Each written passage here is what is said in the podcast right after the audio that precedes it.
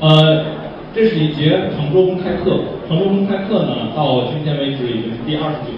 那我今天的这节公开课呢，其实我不太好意思说是一节课，我更希望说成是我要给大家讲上一个故事。这个故事和我们以前在电视上、电影上，我们以前在课堂上听老师讲过的课都不太一样。那我在给大家讲这个故事之前呢，请先允许我读上一小段儿。这是我特别喜欢的一位作家写的故事，一位英国的作家叫道格拉斯·亚当斯，他写的一个故事名字叫《银河系漫游指南》。那我给大家读一段这个故事的节选。在银河系西部螺旋臂的末端，那片未曾标明的寂静的虚空中。悬挂着一颗不被人注意的小小的黄色的太阳，距离它大约一亿五千万公里的轨道上，运行着一颗完全无足轻重的蓝色行星。这颗行星上，由猿猴进化来的生命原始的令人吃惊，他们居然还认为电子表是一项了不起的发明。这颗行星上。存在着，或者说曾经存在着一个严重的问题，是什么呢？大部分的居民在大部分时间里都感到不开心。针对这个问题，他们提出了一系列的解决方案，但其中大部分都紧紧围绕着那些红色的小纸片来进行。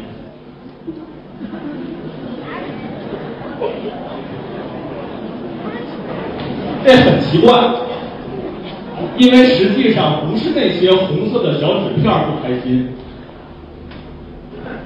于是问题依旧困扰着这个星球上的人们，所有的人都感到不自在，其中大部分人可以说是凄凄惨惨，甚至包括那些拥有电子表的人。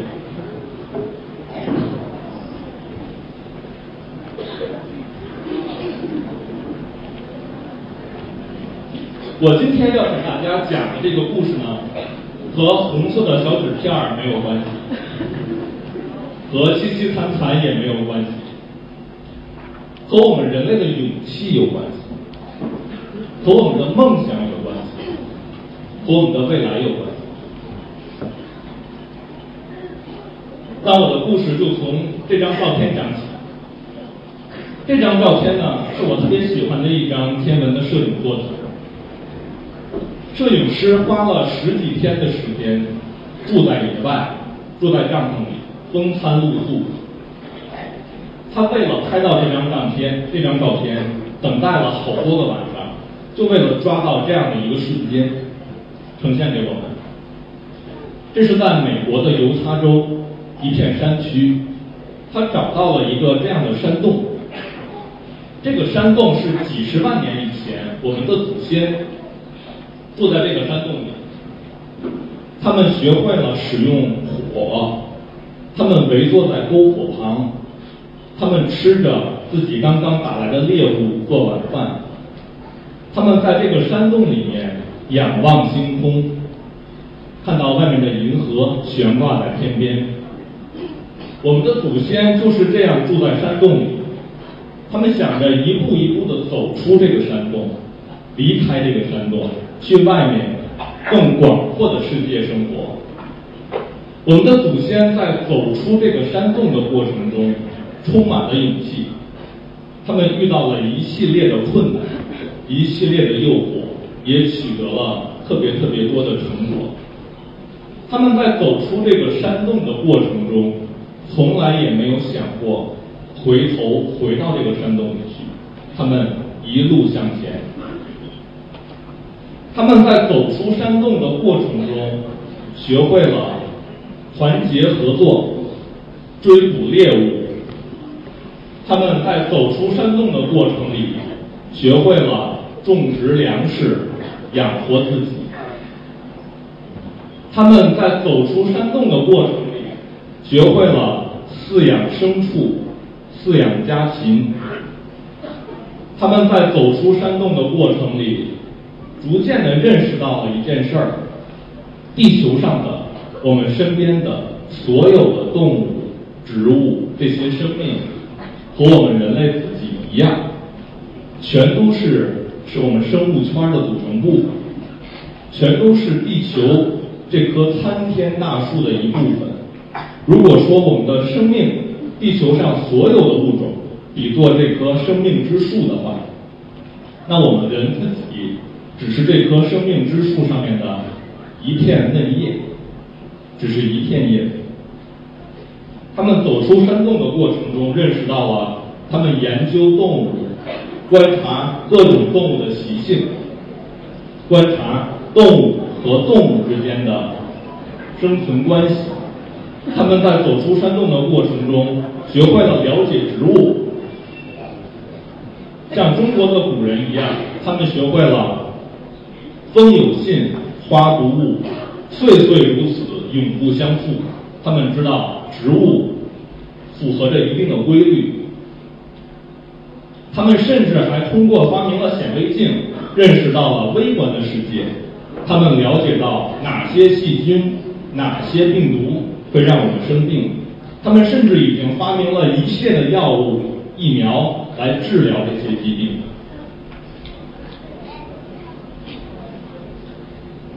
不仅如此，他们团结合作，一起认识到了我们有四季，我们有风霜雨雪，我们有电闪雷鸣，所有这些事儿都是因为什么？他们从没有停下来仰望星空，他们继续看着他们头顶几十万年都没有变变化的银河系。他们研究天文学，他们能够精确的预测了日食和月食在什么时间、什么地点发生。他们可以精确的计算了我们在什么时间、什么地点可以看到这样的彗星。他们当中有一位前辈叫托勒密，总结了所有人类的这些进步、这些研究，告诉我们。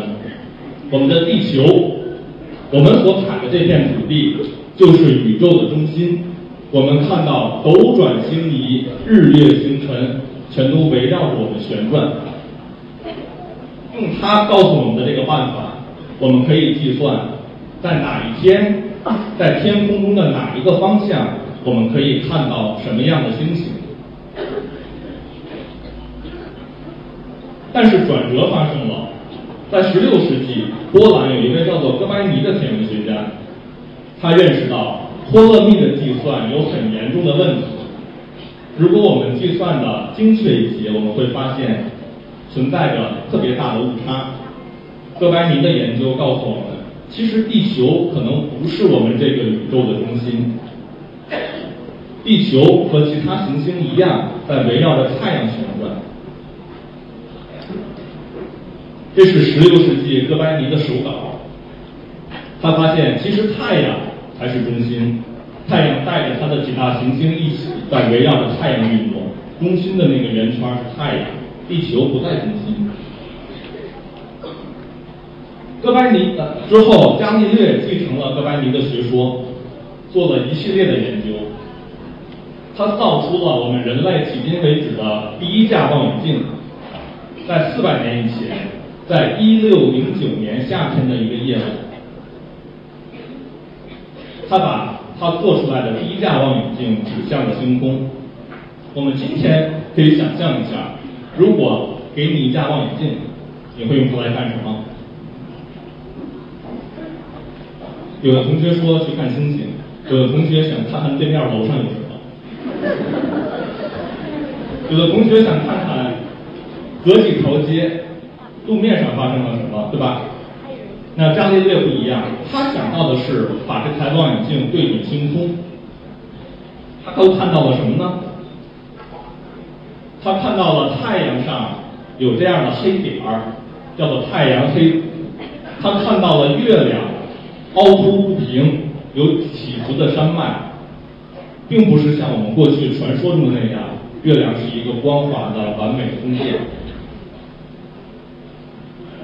这是伽利略的笔记，他还看到了木星，他发现了木星周围有四颗很小的小卫星在围绕着木星旋转，从而打破了之前人们认为的地球是中心，地一切都围绕着地球转，是不对的。他发现，在木星的周围有四颗行星这样围着木星旋转，所以地球一定不是一切的中心。就在一六零九年，四百年前的那天晚上，全世界只有伽利略一个人知道这些秘密。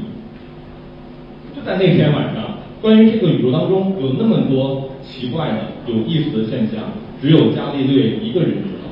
每当我想到这件事的时候，我都特别感慨。伽利略去世一年之后，牛顿出生了。牛顿研究了。我们看到的光，他发现光可以通过这样一个玻璃的棱镜折射成七彩阳光。他还因为苹果砸到了他的头上，发现了万有引力，并且认为，正是因为万有引力让苹果落地，正是因为万有引力让月亮围着地球转，正是因为万有引力让太阳围绕着银河系转，我们围绕着太阳。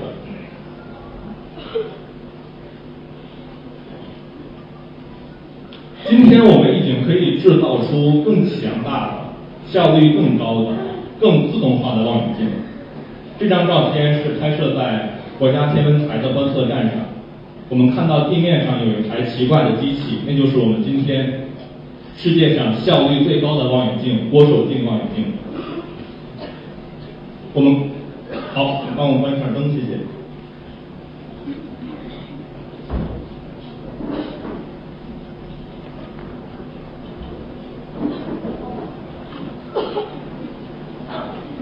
好，谢谢。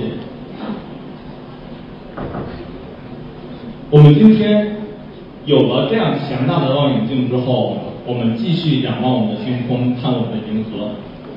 大家有没有注意到，当我们把这个灯关掉之后，我们看到的星空更多了，我们看到这张图片更漂亮了，对吗？对对对。所以，我想借这张照片呢，顺便提醒大家，你看这张图片。靠近地面的地方是不是有红颜色、黄颜色的光，对吗？靠近地面的地方是不是星星很少，对吗？越往上星星越多，对吗？为什么会这样呢？这是因为地面有灯光。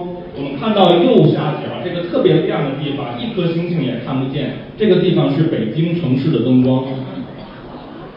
观测站所在的这个地方，河北承德市，它距离北京直线一百二十公里，一百二十公里远。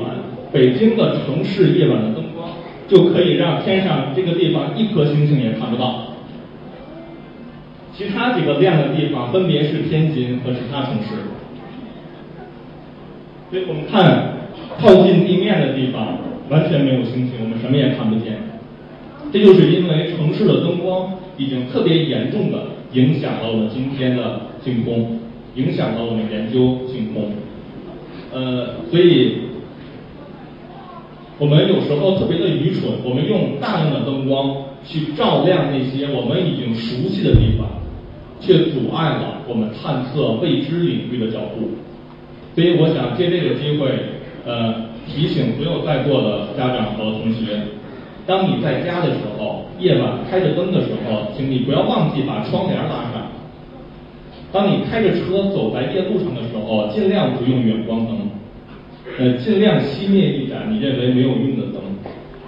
每个人都做一点点点滴的努力，就可以让我们人类认识星空、认识宇宙的脚步更快一点。可能就是因为你那一盏灯，在星空当中那个地方的星，天文学家就看不见了。我们今天有了这么强大的望远镜，它已经远远的超出了我们人的眼睛所可以看到的极限。我们已经认识了整个银河系是这个样子，而我们人的眼睛所见到的刚才那张照片的漫天的繁星，其实全都在这个小范围里。所有的你看到的漫天繁星，都在这个小黄圈里。而且其中的绝大部分，百分之九十九，都在这个小红圈里。我们人的眼睛看到的漫天繁星，只看到了银河系特别特别小的一个角落。我们的望远镜已经让我们远远突破了人的眼睛的限制，我们可以看到整个银河系的每一个地方。这是梵高画的一张画，名字叫《夜空》。在这张画里，我们看到。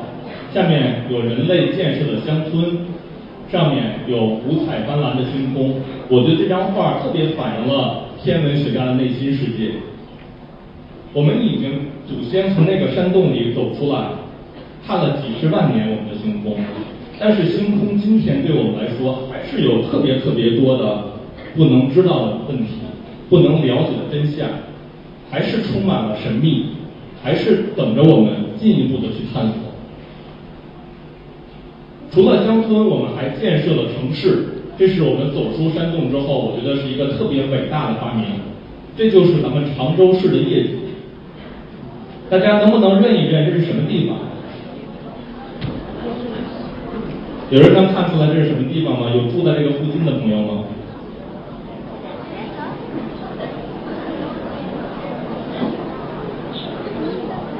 可能有人说这是怀德北路，对吗？啊，夜晚的常州是这个样子，我相信大家都比我要熟悉的多。我只住了一个晚上，很不熟悉。如果我们把夜晚看待常州的这个角度、这个距离，我们放大一万倍，有人说距离就是美，我们放大一万倍看一看，远离它是什么样？这是我们在。太空中看地球，我们看到的长江三角洲就是这样。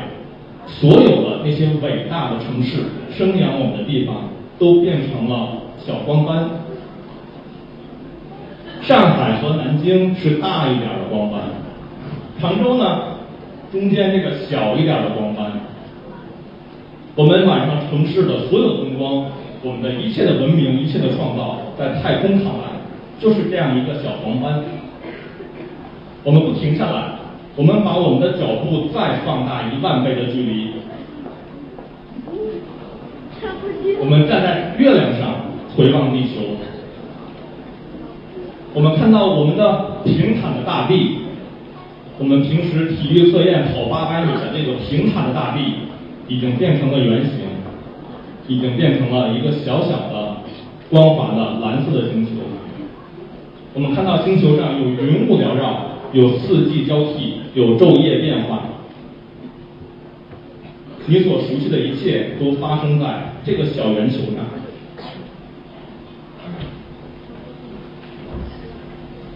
我们再把视野拉远一万倍。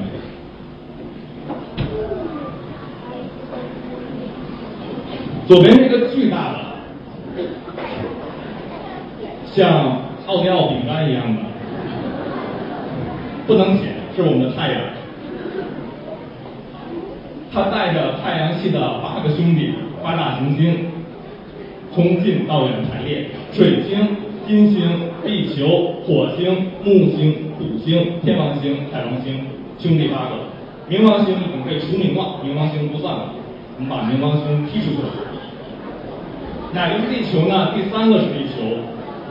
我们看到。太阳边上从左边数第三个是我们的地球，你还觉得它是平坦的大地吗？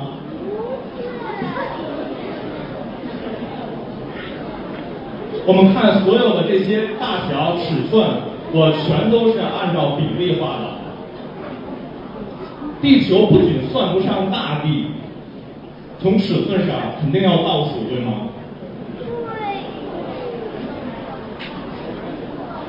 我们还不停下来，我们再把我们的视野拉远一万倍、十万倍、千万倍。这是我们整个银河系，这上面的一个特别特别不起眼的小黄点儿，就是太阳。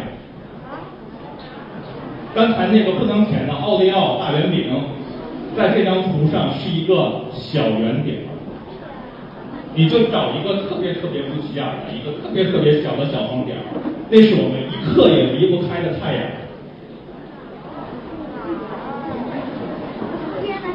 在银河系的这个视野里面看，它微不足道，毫不重要。你会觉得我把一个小黄点去掉有什么影响吗？不会。不会。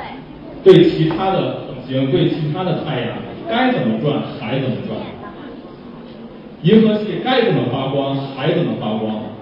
套用杜甫说的那句诗：“尔曹身与名俱灭，不废江河万古流。”你所掌握的这些权利、这些财产全消失了，对他一点影响也没有。你所爱的、你所恨的都不在了，对他一点影响也没有。你今天所纠结的，你担心这次期末考试是不是成绩下滑了？你担心学区房怎么还不降价呀？你想推优上一个好中学，你想上一个好大学，你怕将来找不到一个好对象怎么办？你怕你老了退休金发不下来了怎么办？所有这些你纠结的、你每天苦恼的事儿，跟他一点关系也没有。所有这些事儿都不存在了，银河系照样发光，照样转。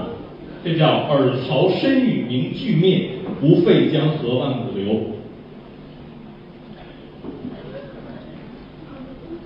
我们从那个山洞里面走出来，走了几十万年，我们在这条路上一路向前奔跑着，不停的发展，我们创造了好多有意思的东西。我们不禁要问：我们在这条向前奔跑的路上，是不是孤独的？我们有没有远方的一个同伴和我们很相似？他也在这条自己发展的道路上奔跑着。我们想知道有没有远方的一个地方，有和我们一样的那些感情，他们也会遥望他们的星空，他们也会问这样的问题：我们是不是唯一？这是我们今天这节课的题目。我们想知道走夜路的是不是只有我们自己？无论我们回答只有我们自己，还是不是只有我们自己，都特别的可怕。如果这个宇宙当中，在这条路上奔跑的、不停的探索着的、不停的发展着的，只有我们自己，那这个宇宙那么大的空间，是不是特别浪费？我打一个比方，我们刚才看到太阳系了，对吧？一个不能舔的、长得像奥利奥饼干的大饼是太阳，带着八大行星，包括地球，我们的太阳系。我们太阳系有多大呢？从地球到太阳一亿五千万公里，地球只排在第三，所以大家可以想象一下，排在第八会有多远，对吧？好，我手里有一个遥控器，和我的手掌这么大。现在我做一个魔术，我神奇的把整个太阳系全装到我的手里，装到这个遥控器里。大家跟着我想象一下。我们按照比例把整个宇宙全缩小了，太阳系装到这个遥控器里。让大家猜一猜啊，这么缩小了之后，离我们太阳的旁边的最近的一颗恒星差不多在哪？我这太阳系就让我放在这儿，我就把太阳系放在这儿。好，离它最近的那颗旁边的恒星差不多在哪儿？有离开这个讲台吗？有离开这个房间吗？我告诉大家，我做了个计算，最近的那颗恒星叫比邻星，它相当于到了我们天宁寺宝塔。它到了天宁寺宝塔。太阳系在我手里最近的那颗星在天宁寺宝塔，也就是说，从我手的这个范围到天宁寺宝塔的范围。中间这么大的区域，神马也没有，完全是漆黑的，没有星星，没有光亮，什么都没有。我们还按照这个比例，那刚才说的整个银河系差不多有多大？大家猜一猜。注意啊，太阳系在我手里，最近的那颗星在天宁寺宝塔。大家猜猜，银河系相当于多大？有常州市这么大吗？有咱们江苏省这么大吗？告诉大家，我也做了个计算，相当于亚洲这么大，相当于整个亚洲的大陆这么大，是我们的银河系。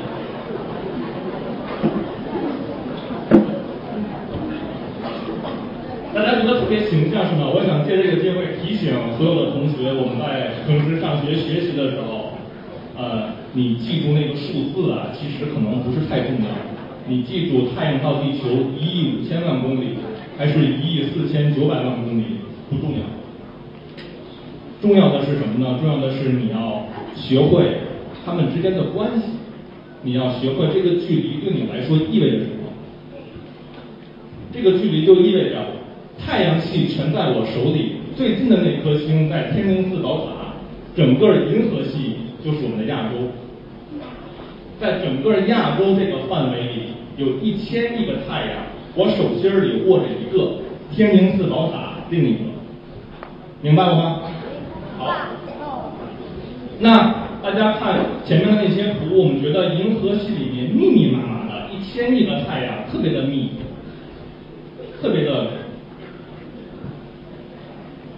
拥挤。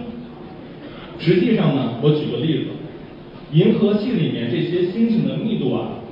就相当于什么呢？大家知道欧洲有多大，对吧？欧洲有几十个国家，他们叫欧盟，欧洲特别大。你去旅游的话，每个重要的景点待上一天，你也得逛上半个月。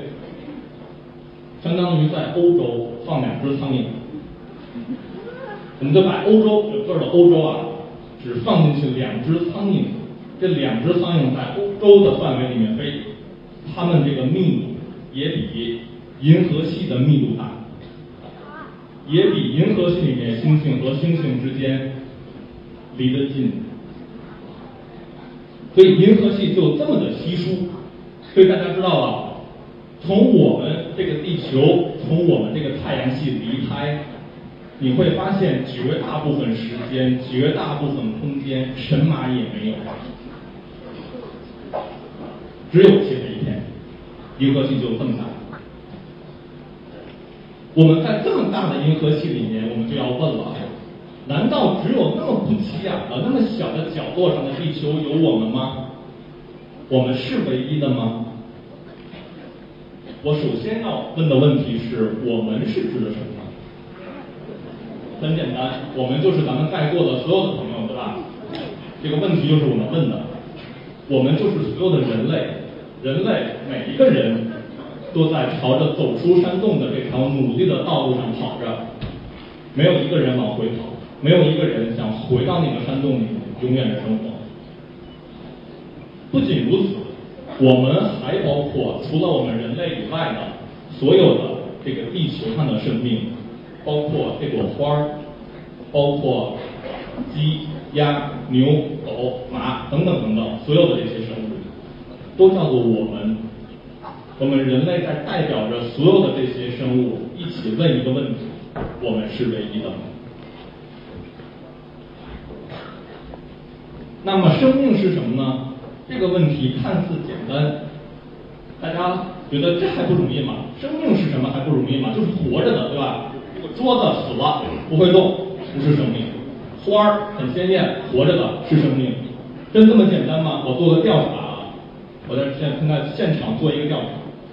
咱们吃的那个鸡蛋，哎，母鸡生出来那个鸡蛋，我说的不是毛鸡蛋啊，我说的不是毛鸡蛋，就是正常的吃的那个鸡蛋，你放在冰箱里那个鸡蛋，你把它煮熟之前是生命吗？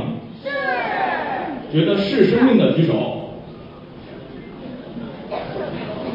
好，有差不多百分之三十，请放下，谢谢。觉得它不是生命的举手。差不多百分之三十，还有百分之四十弃权了，允许弃权。那再问一个问题，这个问题就一半一半，对吧？觉得是的和觉得不是的差不多，势均力敌。再问一个，呃，我们说这个骡子，骡子这种牲畜啊，它是不会产生下一代的，它是没有下一代的，它是生命吗？是。觉得它不是的举手。啊，特别特别少的人觉得它不是，是吧？好，谢谢。我再问一个问题：你早晨梳头的时候掉了一根头发在地上，这根头发是生命吗？觉得不是的举手。啊，有一半的人觉得不是，有一半人觉得是。谢谢。我们看到了，其实什么是生命这个问题不是那么容易，对吗？我自己是生命，所有今天听这节课的人是生命，但是呢，有很多奇怪的东西，我们搞不清楚它到底算在哪类里面，对吧？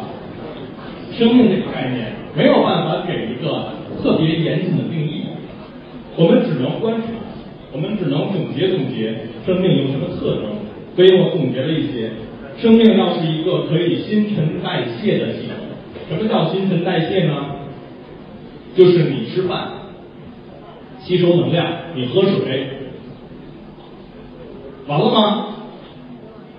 没有，你把饭和水消化了，还得排出去，这叫新陈代谢，不排出去不行。还有呢，可以复制，可以繁殖。你感冒了，第一天觉得就是嗓子有点痒痒，后几天觉得越来越厉害，越来越厉害，越来越不舒服，直到有一天发烧了，你。不起来了，你得在床上睡一天。为什么？因为感冒的病毒或者细菌在你身体里面大量的复制了，越来越多了，繁殖的越来越快了。它叫做生命，它可以复制，可以繁殖，它不能一锤子买卖，活完完了不行，它要尽可能的延续下去，这是生命的欲望，生命的特点。还有呢，可以反馈外界刺激。只要你上了初一的生物课，你就会做一个草履虫的试验，有很多人做过。你会发现草履虫是一个单细胞的，只有一个细胞的，地球上特别特别简单的一种生命。你把它放到清水里和放到盐水里，显微镜下看不一样吧？这么简单，只有一个生一个细胞的生命，它就可以很好的反馈你给的刺激，哪怕只是在水里面增加了一点点盐。它就反应特别敏感，所以生命可以反馈外界的刺激。如果你叫它，永远不答应；如果你打它，它永远没有任何感觉，它没有任何感受，它感受不到外界的任何刺激，那它不是生命。比如这个桌子，你怎么骂它，它也不会骂你。所以生命要可以新陈代谢，可以繁殖，可以复制，可以反馈刺激。为了实现这些目的，生命就需要水，需要氧气，需要碳元素，这些东西都帮助生命把自己的身体支撑起来，帮助生命去利用能量，帮助生命去消化食物等等等等。所以这些是必不可少的。但是我所有的这些字后面都打了个问号，不是我不肯定，我特别肯定我需要水。为什么我打个问号呢？因为我刚才说的这些啊，全都是我们观察我们身边的生命总结出来的。你家里养了一只猫，它不吃猫粮不行，不喝水不行，它必须要繁殖，它必须要新陈代谢，所以我们总结出了这样的规律。那你能不能把这些规律就推而广之，说地球上所有的生命都这样？我不敢这么说。甚至你能不能推而广之，全宇宙的生命都这样？嗯，我也不敢说。所以我多打个问号。是不是全宇宙的生命都这样呢？我们不知道，我们只是一个宇宙。生命当从那个山洞里面走出来之后啊，一路的向前飞奔，慢慢的发展，慢慢的发展。发展出了一种叫做文明，一种叫做文化的东西。文化是什么呢？文化就是你对待对方的时候，你用什么方式？文化也是，你走的这条路上有一棵树枝低垂下来挡住了你，你是把它掰断呢，还是弯腰过去？文化就是你看到有一只很脏的小狗跑过来，你是躲开呢，还是一脚踢过去？文化就是你怎么系鞋带文化就是你在菜市场买菜的时候，小贩找给你的零钱，你用什么方式拿回来？这就是我们的文明，这就是我们的文化。这是我们从那个山洞里面走出来的，几十万年之后，我们发明的一种很高级的东西。我们用这种高级的东西建造了我们的城市，建造了我们的建筑。我们还创造了科学与艺术，我们用这种文化产生了不少的伟大的人物，帮助我们渡过难关。我们还用艺术的方式去纪念那些历史上的伟大的人物，这就是文化。我们还观察大自然怎么运行，总结它们的规律，从而制定我们人类社会自己规律、法律规定，我们遵守这样的规律。因为它帮助我们更好的往前走。我们还不满足于这个大地，我们制造了好多好多这样的东西，企图飞到更远的地方去看一看。无论出现过多少次失败，死过多少我们的英雄，我们还想飞得更远。所有这些都是我们的文明、我们的文化、我们高级的东西。前苏联有一位天文学家尼古拉卡尔达肖夫。他从科学的角度上给我们的文明做了一个梳理。他认为，文明分为这样三个类型、三种等级：一型文明、二型文明和三型文明，是一个台阶。三型文明比二型文明高，二型文明比一型文明要高。不同的文明，他们利用了不同的能量，你可以运用更先进的技术。你可以拥有更多的能量，你可以走到更遥远的地方，那你就是高等级的文明。人呢？我们现在的人呢？最后入座相当于这里面的几呢？大家能猜一猜吗？你觉得？你觉得咱们整个人类进化到今天，我们已经嫦娥三号上天了，我们已经在月亮上软着陆了。我们今天相当于一个几型文明呢？在宇宙的这三个阶梯上。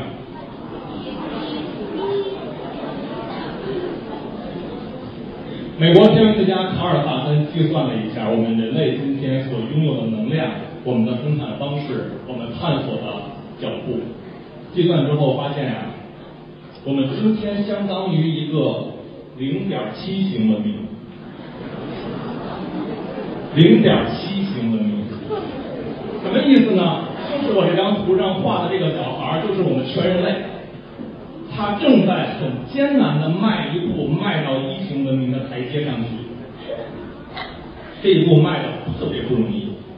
今天零点七型文明，那我们看看比我们高的那个一型文明什么样？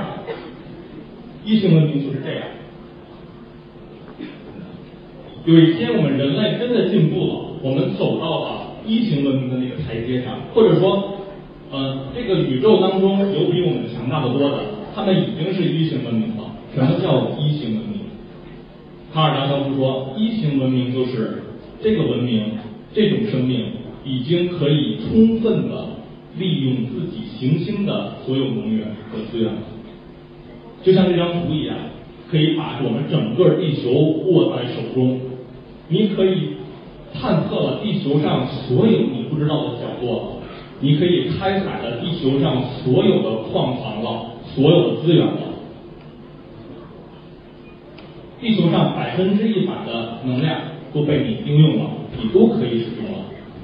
这个时候，你才算是一个一型文明，而我们人类呢，还差得很远。我们的身边还有很多我们解决不了的问题。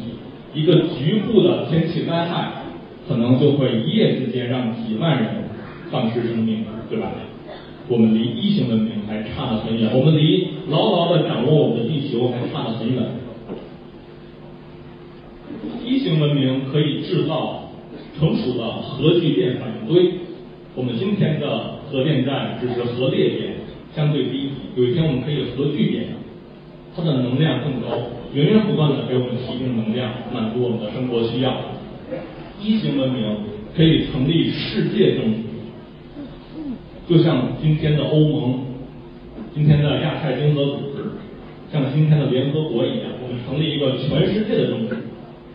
我们平等的在这儿讨论我们的问题，我们消弭了所有国家国家、部落部落、民族民族之间的仇恨，我们所有人类团结在一起讨论问题，成立一个世界政府。还有一些呢，我们建造了我们未来的城市，我们常州未来变成这个样子。我们可以更加充分的利用所有可再生能源，我们不再产生垃圾了。你今天丢弃的所有垃圾，我们都有办法回收利用了。从一个塑料袋到你的厨余垃圾，到你的包装盒，到你不穿的衣服，所有的这一切，包括地沟油。我们都可以回收再利用了，我们不再产生废物了，我们百分之一百的利用了我们这个星球上的所有的资源了。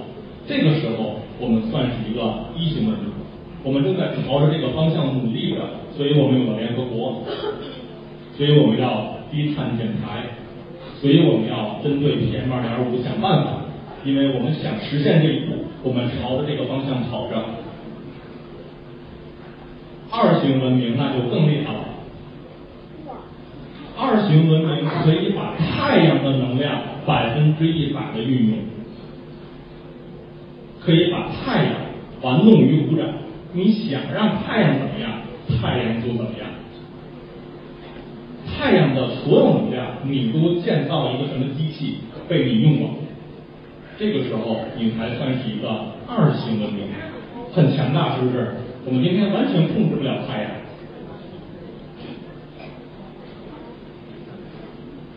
那三型文明就更了得了，把整个银河系都控制在手里，整个银河系的能量都被我们运用了，银河系没有我们不知道的、不了解的、没有去过的角落了，那我们才是一个三型文明，比较高级的阶段。了。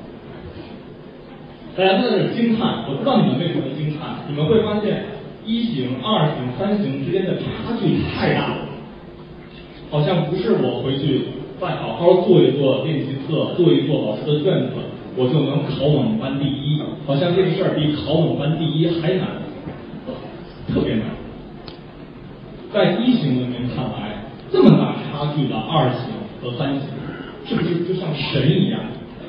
你根本捉摸不透他们有什么样的科学技术，你根本不了解他们在想什么，他们会做什么，他们会生产出什么奇怪的先进的东西来，完全不了解，因为你没有达到那个文明的高度。就像我记得有一个电视剧特别有意思，我很喜欢，他讲中国的八十年代的时候，刚刚改革开放八十年代。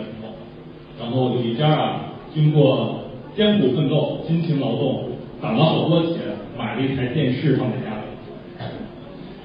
全家人，包括全院子的人都围过来看他们家这台电视。他们家这个主人就说了，他看报纸上说呀，说美国呀特别发达，说美国一家有三台电视。他们家老太太就骂他，说你是有钱烧的，你暴发户。怎么可能有三台电视呢？你要三台电视干嘛用啊？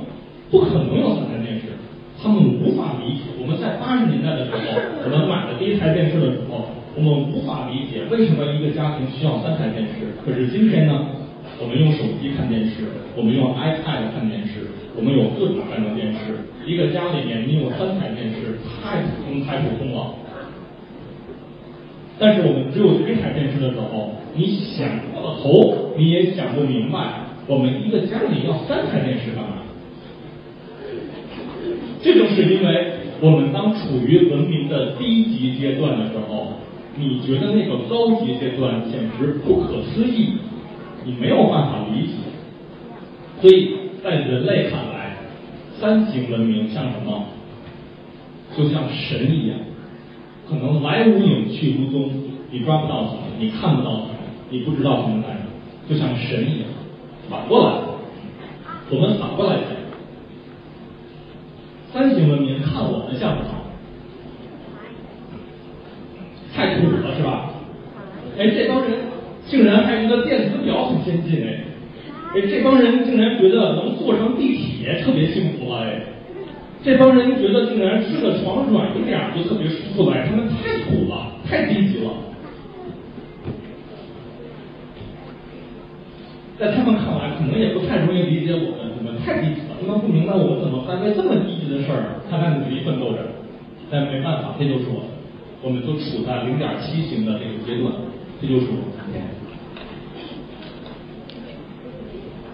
天文学家们想从最低级的。到最高级的找一找他们在哪，所以我从最低级的开始说，这是个什么呢？这是个由碳元素和氢元素两元素组成的一个化学分子，是一个有机物的大分子。天文学家已经在我们的太空当中发现了这样的分子。我刚才讲到，我们把太阳抓在手里，太阳系全在我手里。最近的一颗星在天宁四宝塔，那么从我的手到天宁四宝塔这个里面，我们叫做星际空间推子期的天文学家在这里讲发现了什么呢？发现了这样漂浮着的你看不到的大分子的有机物，它还不是生命，它还远远不算生命，但是生命是用它组成的。它是组成生命必不可少的关键零配件。大分子有机物大到一定程度，就会变成生命这么复杂了。所以我们最低级的已经找到了。天文学家在六十年代发现了这么一种星，这些星啊，不是一直亮着，周期性的闪亮，每隔一段时间亮。每隔一段时间亮，这个亮的时间间隔特别特别精确，从来没变过，以至于精确到什么程度？今天的天文学家用它来对表，我们的表不准，我们的表是机械的，我们用它来校准时间。我们地球上的尖端的时间，我们的嫦娥三号要发射，我们的时间怎么校准？需要靠它来校准，它的时间特别准它到那个时间一定亮，所以天文学家怀疑它怎么这么规律啊？这么规律不像是大自然产生的，对吧？我们大自然产生不了这么规律的事儿，好像，所以怀疑是有一种什么小绿人啊、小灰人啊，是不是有外星人在捣乱？他们是不是已经二型文明了？他们二型文明了之后，我刚才讲了，他们可以操控一个太阳，对吧？他们可以。控制他们自己的那个恒星，想让它怎么样，他们就怎么样；想让这个太阳亮，太阳就亮；不想让太阳亮，太阳就不亮。哎，当我们看到了这个星这么奇怪，我们就怀疑是不是背后被一个什么小绿人、小灰人捣乱了、操控了？那我们找到它，不就是找到一个二型文明吗？经过几十年的研究，天文学家认识到，不是，不是有小绿人捣乱，它只是一个天文现象。是一个自然的天文现象。我们的太阳，我们的恒星，总有一天死亡了以后，就变成这个样子，变得特别的小，但是特别的亮，周期性的闪烁，时间很准确。我们叫它脉冲星。我们还想，如果二型文明它想充分的利用一个太阳的能量的话，最好的一个办法是什么呢？就是我们做好多好多太阳能板，好多好多太阳能，你洗澡用的那个太阳能，它接收太阳光就会发热，就会发电。我们把这么多的太阳能板全都发射到天上去，把太阳裹起来，一圈儿把整个太阳都装进去，那太阳所有发射的光都跑不出来了，对不对？全被我这个太阳能板给照射了、接收了，我就充分利用太阳能了。所以天文家就想，哎，让我去天上看一看，有没有一颗星突然不见了？被什么东西给包裹起来了？或者突然变暗了？被什么东西给挡起来了？给裹起来了？那可能是一个二型文明在捣乱了？可能是一个二型文明正在那儿操控它那个太阳吧？所以我们想去找这样的东西。我们还想找三型文明，三型文明可以控制整个银河系了。我们在天文学上发现了有好多好多这样的，包括银河系一样的，但是很遥远的星系，它们特别亮，并且还从中心向外发射，发射这样的 X 射线、伽马射线等等，很奇怪。它特别特别亮，比我们的银河系亮上千亿倍。但是又特别遥远，所以我们猜，那是不是有一个三星文明在这儿捣乱，对吧？它可以控制这个星系了，所以我们看到这个星系那么奇怪，跟我们的银河系长得不一样。经过几十年的研究，我们现在发现，它其实也不是人为的捣乱，它是一个正常的天文自然现象，是因为这个星系不稳定，是因为这个星系本身的原因，所以变得格外的亮。我们管它叫类星体。我们要去找这些奇奇怪怪的东西，需要仪器，需要望远镜，需要好多好多的科学上用的设备。我们呢，让这些设备去找，所以我们就希望调试这些设备，让这些设备在一个最好的状态，不要有噪音。如果你看电视，这个电视除了里面。韩剧主人公的对白以外，还有呲呲啦啦的声音，让你很心烦，你听不清楚，对吧？你不知道这个呲呲啦啦是电视剧本身的，还是电视坏了，所以我们要调试，我们要修整。天文学家去修整这些仪器的时候，发现了，就算这个仪器、这个设备已经特别特别完美、特别特别精密了，已经没有噪音了。把它指向宇宙、指向天空的时候，还是看到了这么多的噪声一样的东西。今天我们发现，它是帮助我们了解宇宙怎么诞生的很重要的一个物理现象，我们叫做宇宙背景辐射。好了，刚才提到了大分子有机物、脉冲星、类星体和这个宇宙背景辐射。所有的这些都是天文学家在上个世纪六十年代取得的大发现，合称为六十年代天文学四大发现。我们对这四大发现持续的研究了几十年，到今天为止，他已经拿了五次诺贝尔奖，就研究这四件事儿，拿了五个诺贝尔奖。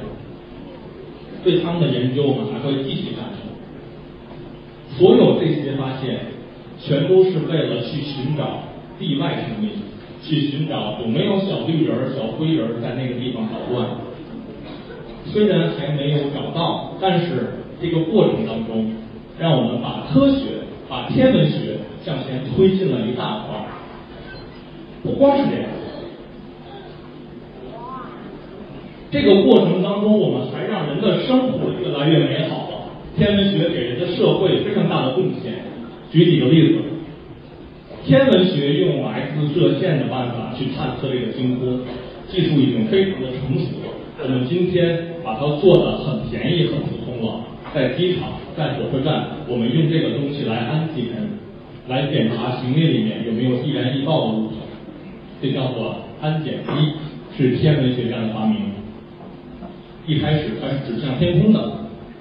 另外，我们希望把望远镜看到的东西记录下来。我们不想看完就完了，我们想把它存下来，能够在电脑上看。所以天文学家发明了一个叫做 CCD 的电子元器件。我们今天可以把这个东西用在数码相机上。数码相机最核心的部分就是 CCD 这种元器件。我们把它做得越来越便宜，今天已经千家万户普及了数码相机，对吧？数码相机已经可以成为几乎人人都有的。很便宜的东西，是天文学家的发明。还有，我们把我们拍的照片，天文上的照片，想扫描下来，想存档，想收起来。我们这项技术应用在医学上，我我们用这项技术在医学上制造了 CT 机和核磁共振机，它帮助我们的医生检查我们的身体，看看我们的骨骼，看看我们的血管，看看我们的大脑。CT 机和核磁共振机，天文学家的发明。还有，天文学家讲，我一个天文台不止一台望远镜，大的、小的有好多好多望远镜，特别想把这些望远镜能够联系起来。让这些望远镜能够互相通讯，一个望远镜看到的东西，我在另一个望远镜里面，哎，很快也能共享，也能看到。所以天文学家发明了一种无线网络，我们今天也普及了，叫 WiFi。天文学家的发明，天文学家在和我们的祖先一样，从那个山洞里走出来，一路的往前走，一路的帮助人类去探索。宇宙深处有什么和我们人一样的小伙伴？在这个过程当中，我们发明了一系列帮助我们生活、改善我们生活的东西，还有很多很多很多。我只举了这么几个例子。在这条道路上越走，科学的技术就会给我们带来越多的帮助。说到天文的观测。美国宇航局在两千零九年发射了这样的一个望远镜，把它放到天上去，叫开普勒望远镜，执行开普勒任务。这个望远镜放到天上去干一件事儿，它只对准天空上的一个方向，它不转，永远对着一个方向不转，看这个方向能不能找到和我们地球一样的。环境好的，适合生命存在的那些地方，这会给我们两个启示，对吧？大家可以想，给我们两个启示。第一，如果那个地方环境好，适合生命存在，那它可能已经有生命了，对吗？那我们找到那个地方，就找到生命了。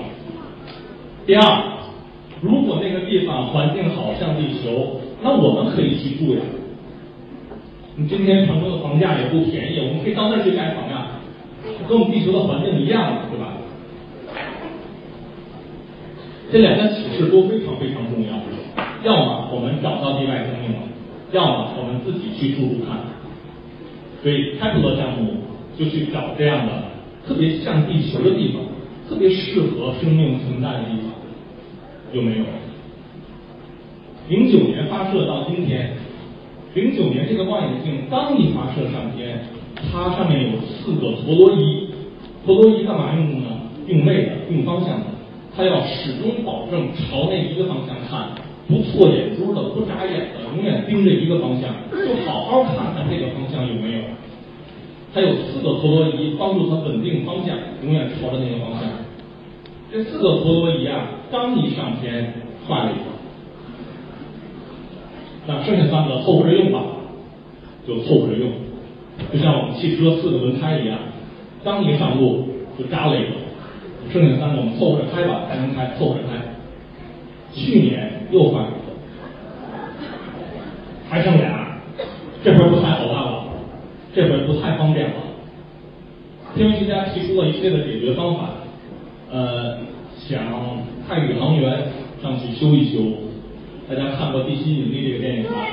对，就宇航员坐着航天飞机飞到那儿，然后出来修一修，修好了再回来。还有呢，想呃装一个零配件送上去换下来，一个坏的给换下来，或者是干脆把这个望远镜收回，我们再发一个新的顶替上去。想了一些方案，最终执行哪个方案还没有最终开板定，我们可以拭目以待。我们看看它最后怎么修的。那不管怎么样，到今年二零一四年，他已经工作了五年，取得了大量的成果。我们看看是什么？它的原理特别特别简单，在远处我们看到一颗恒星，和我们的太阳一样，也是一个太阳。如果它的前面有一颗行星，像我们的地球一样围着这个太阳转的话，那是不是会？我们都会看到，这个地球就会转到它跟我们之间来，对吧？它围着太阳转，那么它就会转到它跟我们之间来的时候，把它挡掉，遮挡了一点点。这个小黑点儿把它背后的太阳挡上了一点点，但没有全挡住，挡上了一点点。所以我们看到这个太阳的亮度呢，就会变暗一点点，对吗？被挡了吗？所以我们这个望远镜就去找有没有这么一颗星，它的亮度被挡上了一点点，变暗了一点点，周期性的，它再转一圈又挡一次，再转一圈又挡一次，它经常挡一次，所以我们就可以估计了，我们就可以估计这个地球差不多有多大，这个太阳有多大，它挡一圈多长时间，它转一圈多少天。它有多大？它上面是什么样的组成成分？它有没有水？我们就可以估计，就可以研究。天文学是这么研究问题的。它转一圈打一次，哎，我们就看到变暗了。我们就不停的看，不停的看，看这些星有谁变暗了。但大家知道，那个小黑点太小了，对吧？那个小黑点把太阳想挡住，太小太小了，只能挡住一点点。所以，即使我们看到这个亮度啊变暗了。也只是变暗了一点点，几乎变暗了千分之一到万分之一，就好像就好像你在这个你在这个鞋里面藏了一万块钱，你数一遍少了一万块钱，你要迅速的把你少的一万块钱找到，就万分之一的差别，因为变暗了太微不足道了，所以呢，我们就要求这个望远镜特别的灵敏。特别好用，这就是为什么要把这个望远镜发射到太空中去，尽可能的减减少地面对它的干扰，减小空气对它的干扰。那我们 PM 二点五了，那你望远镜就没有那么灵敏了。我们连对面的楼都看不见，还想看星星，就别想了，对吧？所以我们把它放到太空当中去，没有 PM 二点五，不用担心。我们把它放到太空当中去，也不用担心大城市的灯光是不是有影响。灯光一照，什么也看不见了。所以我们把这个精密的东西放到地球外面去看，不停的看。到今天为止，到今天为止，最新的数字已经发现了三千五百三十八个行星的后天体，我们已经发现了，其中有两百四十二个我们已经确认了，就像地球这样的，我们已经确认了。这是这个项目的首席科学家。他怀里抱着一个塑料的，不是真的塑料的模型。他每发现一个就做一个模型，每发现一个就做一个模型，开一个新发布会，非常形象，告诉大家我们发现了，长这样。所有我们已经发现的这三千多个，它们大大小小不一样，有的很小，有的很大。我们看最左边一个蓝颜色的是地球这么大的，这其中有六百七十四个，我们已经找到了。真的就像地球这么大，非常的像地球了。这个数字和一年以前相比增加了百分之七十八。我们再继续研究下去，这个数字还会越来越多，越来越多。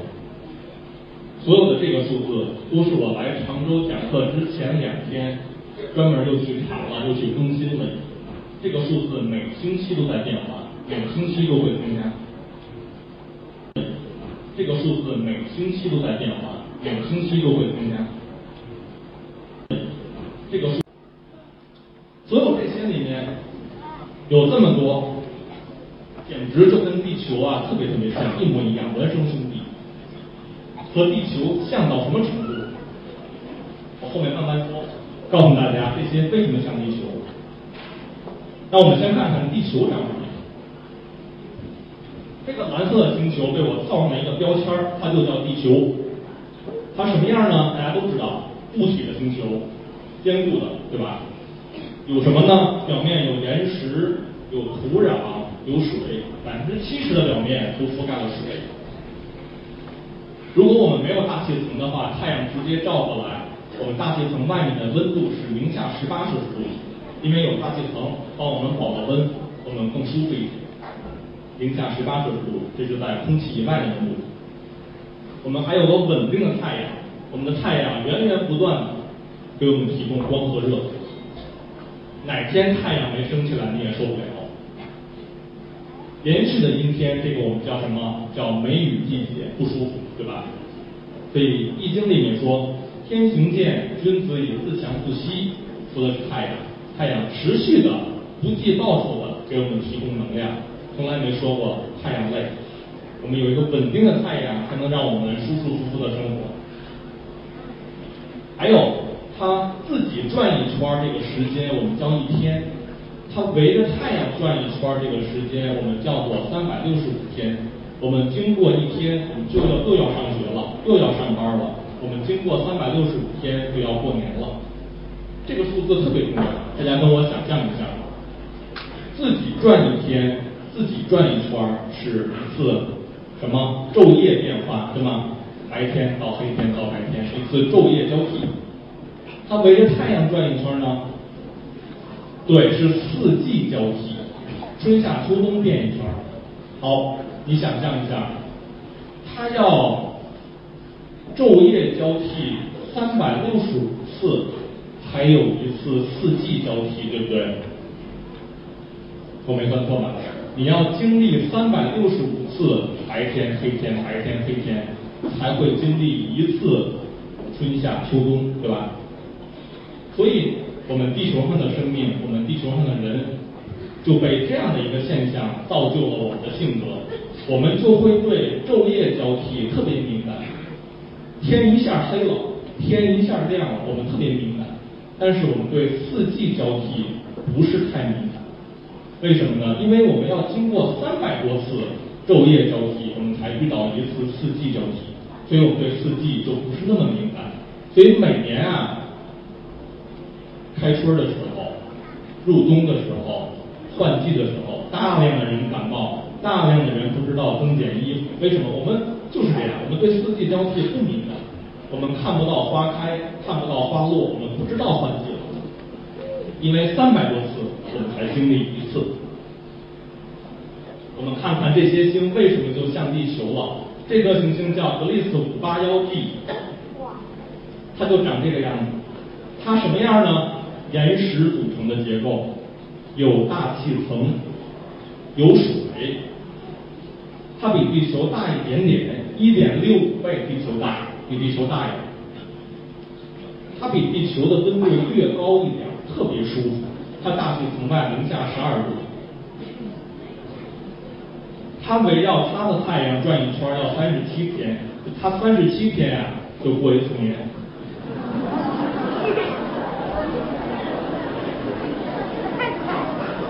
但是，但是，它的白天黑天永远不交替，怎么回事呢？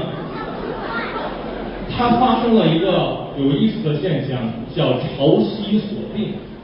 我解释一下，什么意思呢？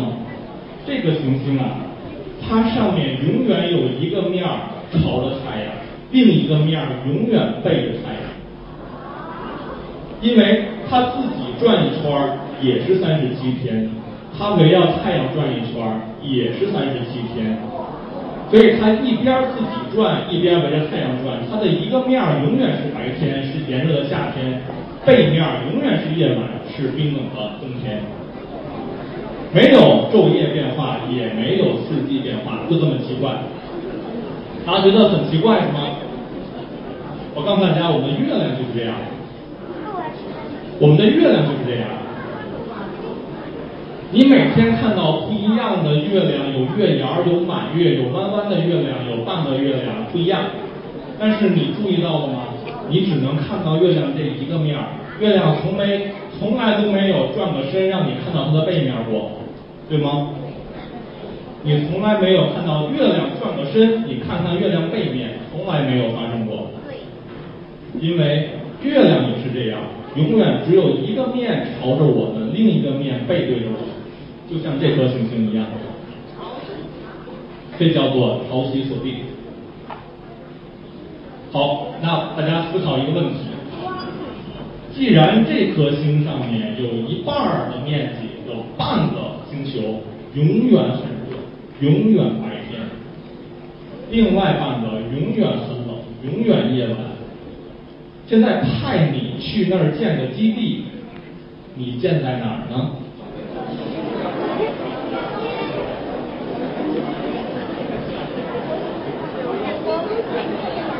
或者说派你过去找外星人你先在哪儿找到呢？好多同学都答对了我也觉得是这样肯定是在那个亮的和暗的白天和夜晚中间那条交界线上，是吗？对。哎，那条交界线上不算太冷，也不算太热，对吧？那条交界线上的，你看到太阳什么样？你想象一下，你在那个白天黑天的交界线上，你抬头看到太阳什么样？半个太阳，有人说半个太阳。我告诉大家，当我们在地球上黄昏的时候，或者黎明的时候，我们常州就处在那个交界线上。处在那个交界线上的地方，就相当于黄昏或者黎明，就是太阳刚刚升起来或者刚刚落下的样子，就是太阳特别特别低。在天边的样子，那个地方就是白天黑天的交界。所以我要是选择去建个基地，那我就选择建在那个黑白交界的附近，或者说那个地方环境优雅，适合生命长期存在，舒服，对吧？所以那个地方呢，就成为大家都抢夺的一个地方，好地方。对，那个地方就会变得很富裕，那个地方就会变得很繁荣。也许，也许有些生命啊，他愿意到远处去，他愿意到特别热的地方去，愿意到特别冷的地方去，但可能是少数。就跟我们今天地球上一样，我们大部分人还是想到那个气候又好的、富裕的、繁荣的、人口多的、充满竞争力的、有机会的地方生活，对吧？所以，那我们也在这个地方建造基地。这颗行星特别奇怪吧？格列五八幺 G，它距离我们特别近，只有二十光年，就是光有二十年。我们如果发射一个飞船，这个速度如果能够达到光速的十分之一，很快了，我们二百年就到了，特别快。如果我们做一个飞船，这个速度啊达到光速的一百分之一了，那我们两千年就到了，两三年就到了，特别快，特别特别快。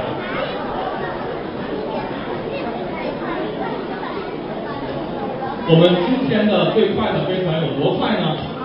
我们拿嫦娥三号来看，地球到月亮，光线要是走的话，走一秒钟。就你看到那个月亮的光啊，走了一秒钟就到咱们这儿了。我们的飞船走了多远？大家都知道吧？走了半个月，走了半个月。就是光啊，走一秒钟，我们的飞船走了半个月。光要是走二十年呢？那我们就走上百万年了，对吧？但这个距离其实还是很远很很近很近啊！这个对于整个宇宙、整个银河系来说太近太近了，太近太近。呃，相当于什么呢？就相当于我们跟上海那么近。我们今天坐高铁一个小时就到了，但是曾经没有高铁、没有飞机，甚至没有铁路、没有汽车、没有公路的时候，我们有钱的人怎么样？坐马车去。穷人怎么办？走过去就走过去，和我们今天非常像。我们今天就是这样，我们都是穷人，我们只能坐嫦娥三号去。我们去月亮还走了半个月，总有一天我们也搞个高铁，我们就快了，对吧？这一天指日可待。所以，所有今天在座的同学，你有兴趣你就想一想，你将来就朝着这个方向努力，你帮助人类发明这么一种高铁。去月亮也一秒钟，去这儿几年就到了。可能今天来听这个课的一些同学，今后就开着这样的高铁去了。这颗星也特别有趣，特别像地球，叫格列斯六六七 CC，名字你们不用管，一个奇怪的名字，格利斯六六七 CC。这颗星为什么有意思呢？它有三个太阳。我们在神话传说里面说后羿射日，对吧？大家都听过这个故事。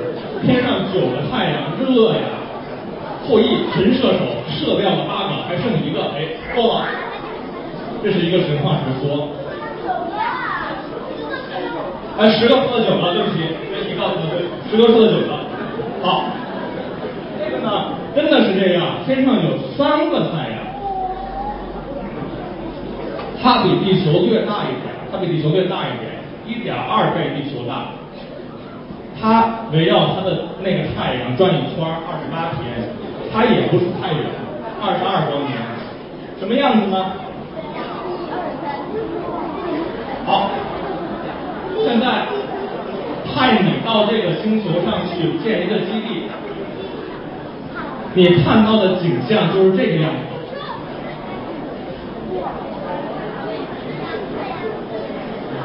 这三个太阳全都是红颜色的恒星，所以你看到的大地、天空全是红颜色的，特别浪漫，是吧？有的女生早就想了，希望一切都是粉红的，这颗行星上实现你的愿望。这三个太阳一起照耀着这颗星，当然有一个太阳大一点，近一点。它主要是围着这个大一点的太阳在旋转，另外两个太阳离得它远一点。但是我们在数学上证明了一个规律，这个是数学上我们已经证明了一件事儿，就是三个太阳互相围着绕转的时候，我们叫做一个三体系统。三体系统是不稳定的，我们在数学上没有办法。计算三体系统会转到什么样子，会转成什么样？明天这三个太阳处在什么位置？后天三个太阳处在什么位置？我们没有办法预测，因为三体系统是完全不稳定的，完全随机的，我们解不了。所以在这个星球上生存特别的危险。今天还过着好日子，突然有一天。三个太阳离得很近很近，把一切都烤成焦土，谁也活不了。今天还过着很好的日子呢，突然有一天，我们离三个太阳都很远很远，一切都变成了冰封的世界，很冷很冷，谁也活不了。什么时候发生这样的危险呢？谁也不知道，三体系统无法预测。但这只是我们今天用我们的思路来揣摩这件事儿，对吧？也许在恶劣的极端的情情况下，有那些生命特别顽强的，超乎我们意外的能够生存。也许当我们的环境恶化，当我们面临这么多不确定的危机的时候，我们反而会更加坚强的生活。也许这个星球上会有更加意志力顽强的。更加牛的生命存在，不知道，但对我们来说很可怕。再看一个，开普勒二十二 b，一个有点蓝颜色、有点绿颜色的行星。这个行星距离地球要远得多了，五百八十七光年这么远，对，这个要远很多。同样和地球一样，岩石、土壤、有水。我们可以种粮食，我们可以游泳，有海洋等等等等，江河湖海它全都有。它比地球要大，二点四倍地球大小，所以呢，它整个体积可能有八到九倍地球这么大，它的面积要比地球的面积大得多。它也比地球要温暖，大气层外只有零下十度，比地球要热八度左右，比地球要暖多。它的一年二百九十天和地球也很像，没有到三百天，很接近了。二百九十天它过一次年，这颗星非常的像地球，就是有点远。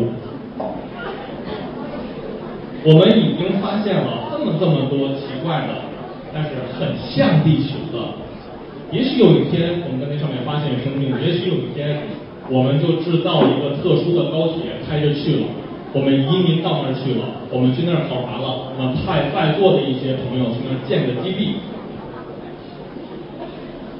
这些都为时不晚，都总有一天会实现。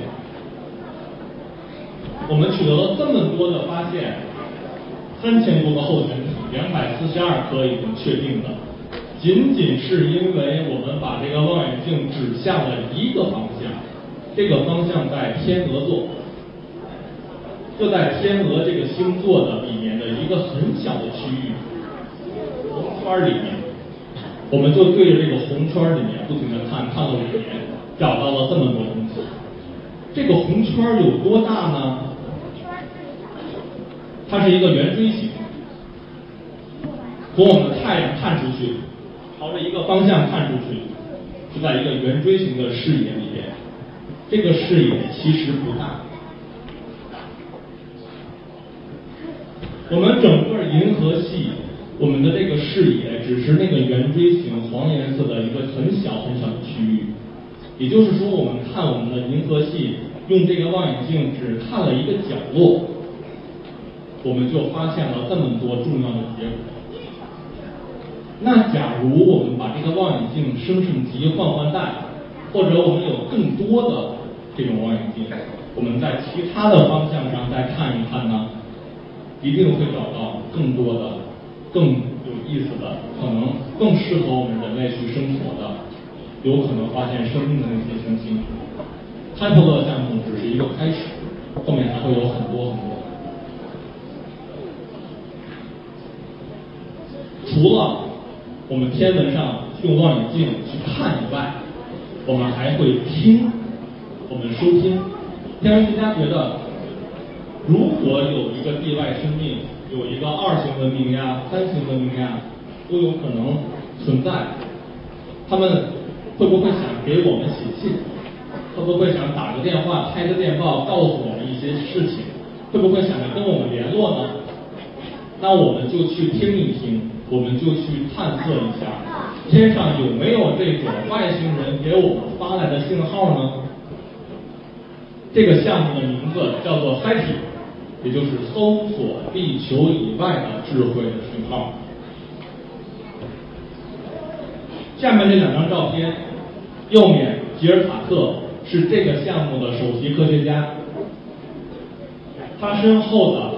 这个阵列叫做 ATA 阵列，是目前正在运行的一个最新的项目，用了大量的这种望远镜、这种天线来对准天空去找外星人可能给我们发的信，分析这个信里面写的什么内容。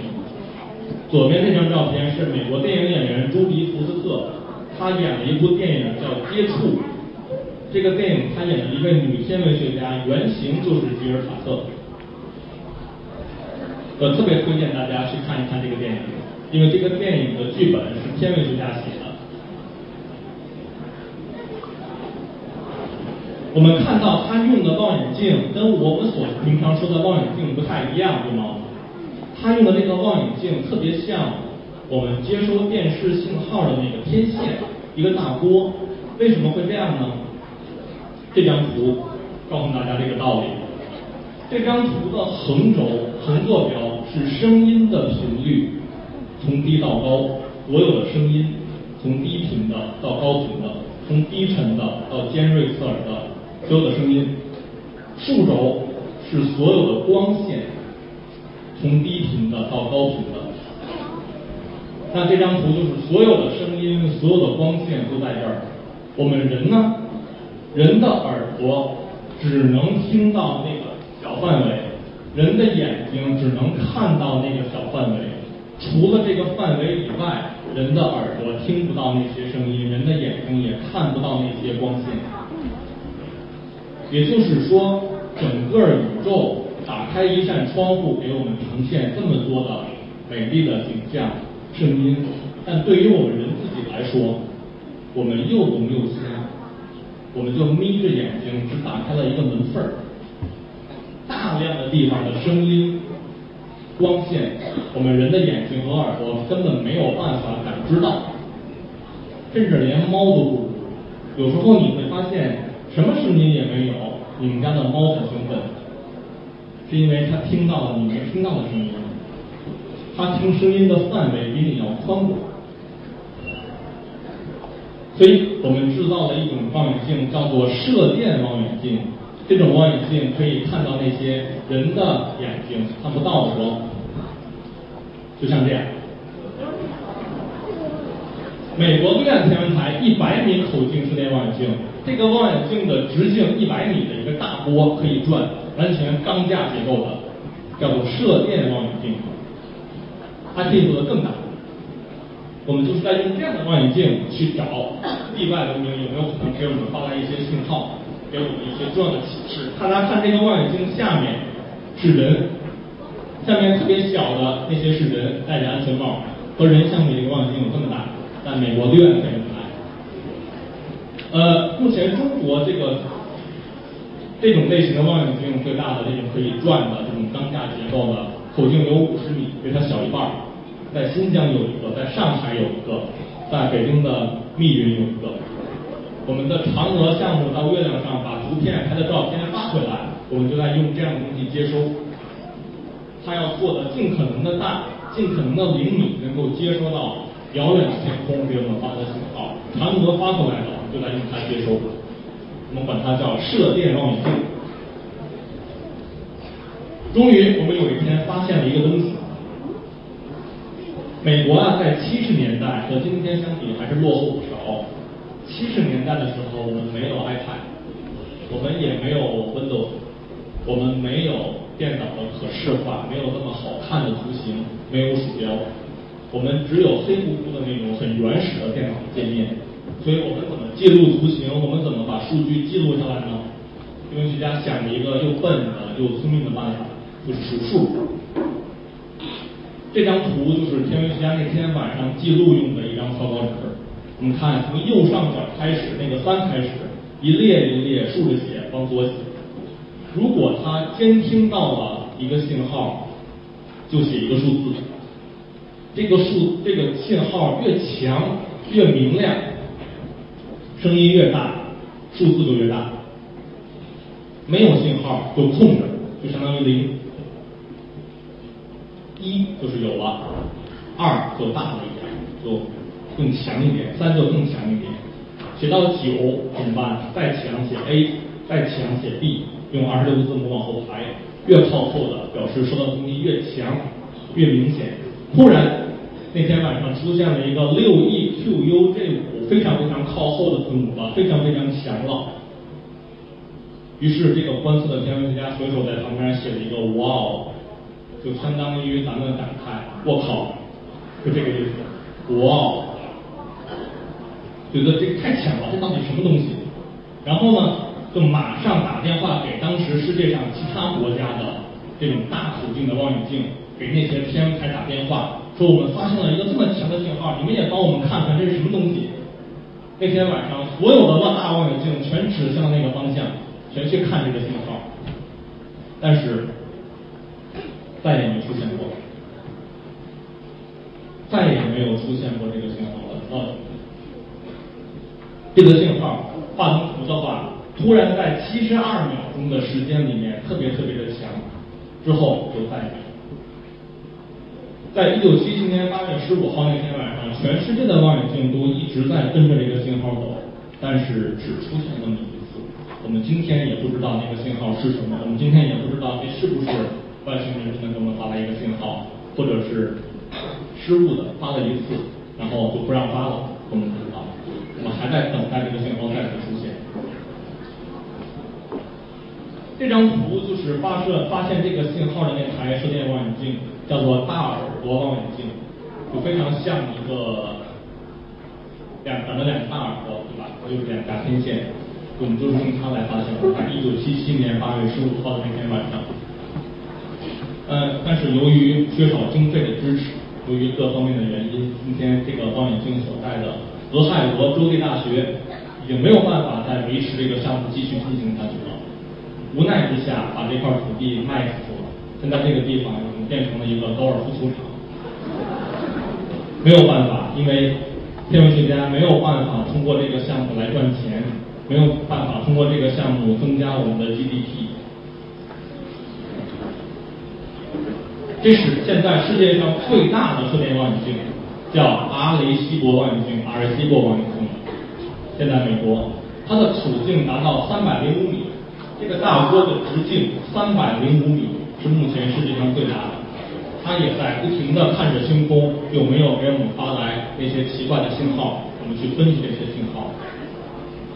射电望远镜还有个好处，不光晚上能干活，白天也可以干，因为它不受太阳光的影响。它可以二十四小时连轴转，白天也能看到星星，太阳光没关系。大家看到我们有这么多的望远镜，我们持续的这么长时间，几十年都去找这些信号，我们已经积累了大量的数据。但是这么多的数据怎么办呢？一个望远镜一天晚上连续观测的数据，就可以把你电脑的硬盘塞得满满当当，你就没法使用别的东西了。所以我们所有的数据观测完了都会刻成 DVD，已经摆了大量的 DVD，几间大库房摆这些 DVD，记录这些数据。只靠朱迪福斯特演的那一个天文学家来分析，怕是人手不够，来不及，计算机能力也没那么强，怎么办呢？你把这些数据分析完，又产生新的，分析完又产生新的，天文学家无奈之下想了一个办法。叫做 “Sighting at home”，就是在家寻找意外文明。我先要给大家普及一个概念，叫做分布式计算。我把一个程序，把一个数据很大放在网上，这是互联网上弄个网站放在网上，大家每个人都可以用自己的电脑到这个网上下载我这个程序。你们不用下载所有的，不用下载完整的，下载一点点，一点点下载下来，然后在你的计算机上算算算好之后，把结果再发给我。我呢，这台总的计算机把大家所有的数据汇总起来，合并起来，就是我要的结果。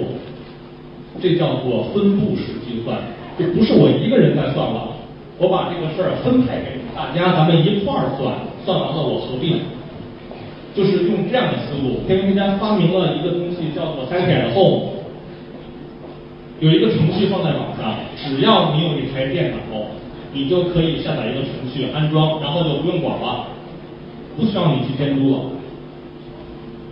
你去上厕所，你去休息，你去喝水的时候，这个电脑你没有用的时候，空闲的时候，它就自动运算。它就自动从网上下载一点点数据，开始算，算呀算呀算呀，算呀算呀算呀，算好了，再把这个结果通过网络发回给我，然后我们就把这个数据合并，就得到了结果。这个办法利用了可以全世界的电脑在空闲的时间帮助天文学家一起来处理这个数据，一个非常非常聪明的办法，对吧？它不多占用你的时间，它也不需要每个人都精通天文学和物理学，你就可以帮助科学家干事情了。所以这个项目到今天运行了十五天，已经超过五百万人次参与了这个项目。它最快的时候，大家全世界电脑一起算，每秒钟运算五百九十 T 次运算，这个速度已经超过了今天最先进的、最强大的超级计算机的速度。就是积少成多，所有的电脑一起算达到的这个高度。他希望我们中国的天文爱好者、感兴趣的人也来参与这个项目，大家一起去。你只要去百度上搜索一下 “Fighting at Home” 就可以了，就可以安装这个程序，就可以干这件事儿。你下载的网的界面是这样的，你下载来安装，它在计算的时候就是这样的界面，你不需要懂特别多的天文学的知识，你只要有一台电脑。空闲时间它就开始算。我觉得这个项目的伟大的地方，还不是因为它有多快，而是因为它用这个办法，可以让找地外生命这个其实跟全人类都有关系，跟我们大家在座所有的人都有关系的一件事儿，不只是那么几个天文学家垄断着把持的，而是真正的让每一个感兴趣的人都可以贡献力量参与进去。从此之后，科学不再是很遥远的、很神秘的。你的那台电脑，平时你父母玩连连看的那台电脑，就在帮助天文学家做科研了。这就有你的一份贡献了。所以，全世界的天文学家都觉得，全世界的科学家都想，哎，你们天文学家这个想法真不错，我们也学。所以今天不光有了天文上的 iPhone，，还有了气象 iPhone、考古 iPhone 等等等等，有很多学科都借助这个办法让大家帮忙。他们每发表一篇论文，都会把参与的人进行感谢，感谢所有人提供了自己的电脑。自己电脑的空闲时间帮助计算，帮助推动这个科学的往前发展，每一个人都可以起力量。那我们中国呢？中国南方有特别特别多的这种盆地，对吧？丘陵的地带，尤其是贵州这种喀斯特地貌，中间一个盆地，四周群山环绕，青山绿水，环境优雅，特别好。国家天文台在贵州发现了这么一个地方，名字叫大窝凼，一个大坑。这个坑特别的圆，特别特别圆的一个坑，四周是山围绕着它。国家天文台现在已经把它建设成了一个新一代的望远镜，二零一六年完工竣工，将投入观测使用，还有两年时间。建成之后，就像右下角这个图一样。口径达到五百米，建成之后，口径五百米将成为世界上最大的望远镜，就在咱们贵州省的大窝凼这个地方，国家天文台的一个项目，叫做发斯特望远镜，五百米口径室内望远镜。它有多大呢？我计算了一下，它有多大啊？像一个大锅对吧。如果把这个锅盛满了米饭，把这个锅我。给盛满了米饭，可以让全世界的人每人吃二十碗，这么大一个锅，全世界每人能吃二十碗。世界最大的望远镜有这么大，所以这个望远镜远远超过了什么一百米的什么美国的阿雷西博的，远远的超过了他们的能量。所以有一天这个建成之后，它将开展一系列的天文的研究，其中也包括探测地外文明给我们发来的信号。所以未来不久有一天，这个问题回答这个问题、解决这个问题的中心，可能就转移到了中国。可能全世界研究这个问题最火热、最前沿的就在你身边，就在中国。刚才所有讲的这些呢，是我们的被动的收听。我们等着，我们看看那些外星人给我们发来什么，我们被动的等着一些信号。我们不甘心光等着，你甘心光等着吗？我不。我们要主动的走出去看一看。也许外星人很宅，不愿意来，不愿意发信号，不愿意写信，不愿意开频道，也不会用手机。我们亲自去看一看。我们去拜访，我们主动去敲敲门，我们给外星人送个礼物看一看。人类就是这么干。从一九六六年开始，前苏联发射了月球九号，这是人类第一次让一个机械的人造的东西软着陆到了月亮上。软着陆到月亮上，这是第一次。一九六六年前苏联。它着陆到月亮上之后，一个伟大的成果就是告诉了我们一个科学结论。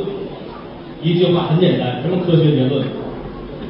月亮上是坚硬的岩石和土壤，适合人踩上去。不要小看这句话，太重要太重要了，适合人踩上去。为什么？我们再看第二个。一九七零年还是前苏联，他第一次探测金星，发射了一个叫做金星七号，着陆到了金星上。同样一句最重要的科学结论，一句话告诉我们是什么？金星表面是硫酸的海洋，不适合人类踩上去。所以我今天不会不会做一个嫦娥四号把人送到金星上去看一看，让一个月球车到金星上去走一走，不会的，不适合。这是特别重要的科学贡献，科学结果告诉我们。所以我们今天能够让嫦娥三号登月，就是因为一九六六年苏联告诉我们，月球表面是土壤是岩石，人可以站在那儿，没问题。终于有一天，美国把人送上了月亮，这是我们人能够到的最远的地方，就是我们唯一的这个月亮。不甘心如此，美国还发射了一系列的探测器去火星上看一看有没有生命。这是最新的一个叫做好奇号，它在探测火星。这张照片就是好奇号边走边拍、边走边拍的照片。火星上就是这个景象，一片红色。这些红色是什么呢？是生了锈的铁。整个火星表面就是铁锈，到处都是铁锈，刮着狂风也是铁锈，PM 二点五里面也全是铁锈。火星上 PM 二点五很严重的，动不动就刮沙尘暴，全是铁锈。不止如此。我们不满足于到月亮、到火星，我们还想去更远的地方看一看。美国在七十年代发射了先驱者十号、十一号、旅行者一号、二号这样的四个飞船。这四个飞船从地球飞出去，一路看过去，看了火星，看了木星，看了土星，一路看出去。除此之外，他们还肩负着一个重要使命。就是给外星人送信。